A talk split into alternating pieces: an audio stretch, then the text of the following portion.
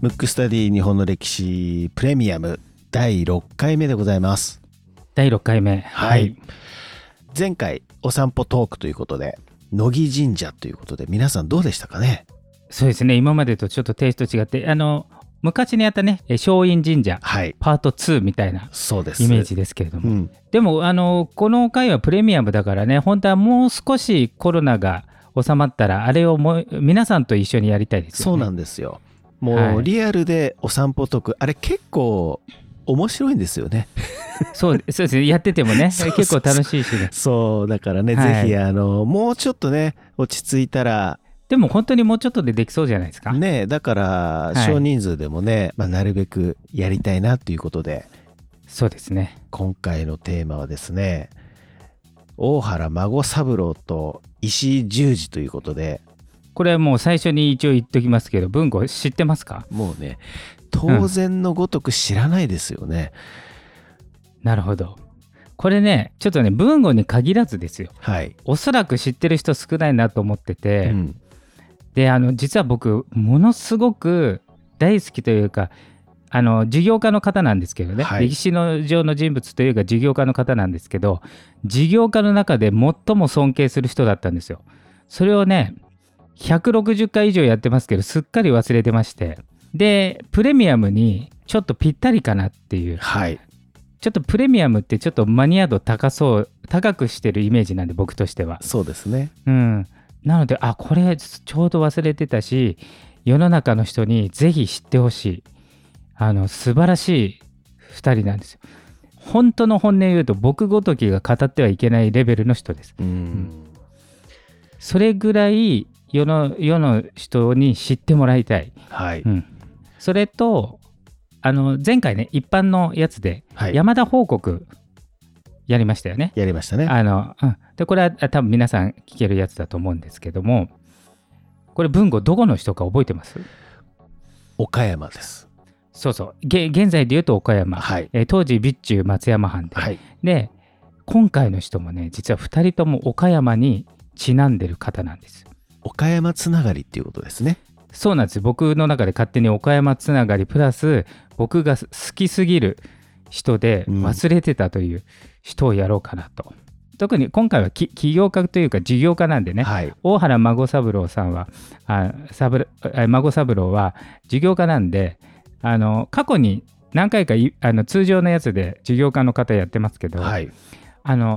その方も当然好きなんですけど、うん、この、大原孫三郎はなんかねどっちかというと尊敬するというか好きというか尊敬する方で。わかりました、じゃあ早速いきましょうか。はい、2人がこう連動してるんでちょっと行ったり来たりするかもしれないんですけど、ちょっとそういう話になりますことをちょっとご了承ください。はい、でまずね倉敷って倉敷で生まれたんですよね。岡山県の倉敷市で。文庫って行ったことある？僕はね倉敷はないですね。ないですか、うん、あそこってね今でも多分僕も実はないんですけども、行ったとこないとこ多すぎてちょっと皆さんに申し訳ないんですけど、倉敷って歴史の古い町というか観光地になってるんですよ。で町並みも綺麗であそこって例えば通常のでやった山田報告の時にやったあそこは備中松山藩ですけど、倉敷っていうのは同じ岡山でも天領って言って幕府直轄の地なんで、少しなんていうのかな毛色が違うんですよ。ちょっとなんか穏やかというか緩やかというかそういう町なんですね。はい、でそこのその倉敷一の大富豪の息子として生まれるんですよ。孫三郎さんですね。そうそう、だから孫三郎さんも事業家ですごいんですけど、うん、その生まれた家がまたすごくて、倉敷の一番の大金持ちの大富豪の家に生まれた、次男だったんですけど長男が早めに亡くなられたんで、はい、結局この跡取りというか御曹司で生まれるわけですよ。うん、ちなみに倉敷一のお金持ちってどれくらいかっていうと、当時はね豪商とか豪農とか言ってたんですけど、自分の土地をね土地がいっぱいある人は小作人って言ってなんていうかその農業をしてそれの、作物を受け取って、はい、一部を小作人に返すっていう感じなんで、雇ってる人が多いければ多いほど、不労所得というか、なんていうんですか、そういうふうに入ってくるわけですよ。今でいう家賃収入みたいなイメージですかね。家賃収入みたいな感じで、そうです、そうです。小作人何人いたと思います？その質問が来るってことはもう1000人とか、そのぐらいですか？2500人とてつもない大金持ちですよ。すごいですね。だから2500人の人が耕す土地があるってことはもう膨大な土地を持ってた、そこの御曹司として生まれるわけですよ。で、通常この場合クズになるケース多いですね、大体、大体ボンボン系っていうのは、で、実は孫三郎は、倉敷から、お坊ちゃまなんで留学するわけですよ、東京に。で、当時東京専門学校って言って、後の早稲田大学に入学するんですよ、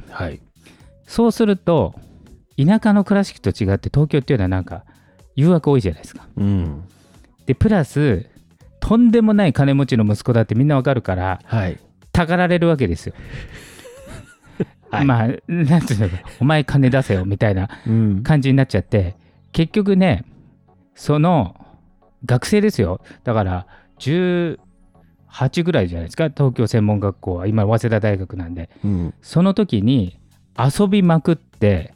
一学生がいくらの借金背負ったと思う。これ、大地主だから、お金の貸す方も学生だけどガンガン貸したの。けど遊びって限界はあるっちゃあるじゃない。そうですよね。だから文吾がもし遊びほうけたとして、しかも4年間は行ってないから2年ぐらいの話じゃ、文吾が大学で2年ぐらいで現在のお金でいくらかっていう話ですね。どのくらいですかね。1000万とかぐらいですか。1億1億の借金できるほど遊んだり、取られたりね、いろいろしたからさすがに親も切れて、連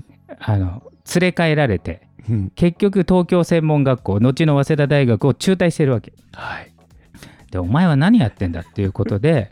でこのままだいたいクズになっていくのが一般的なストーリーなんだけど、こっからがまた孫三郎ストーリーのすごいとこなんですよ。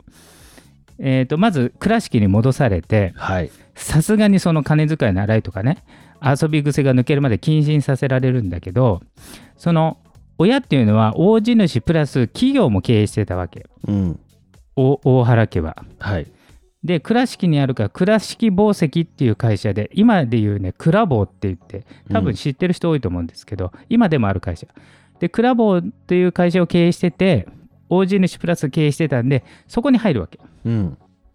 でね、その時にね運命的な出会いするわけですよ、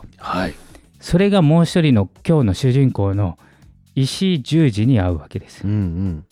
石井十二ってどういう人かっていうと、慈善事業家、とにかくなんていうの、自分がなくて世のため人のためで、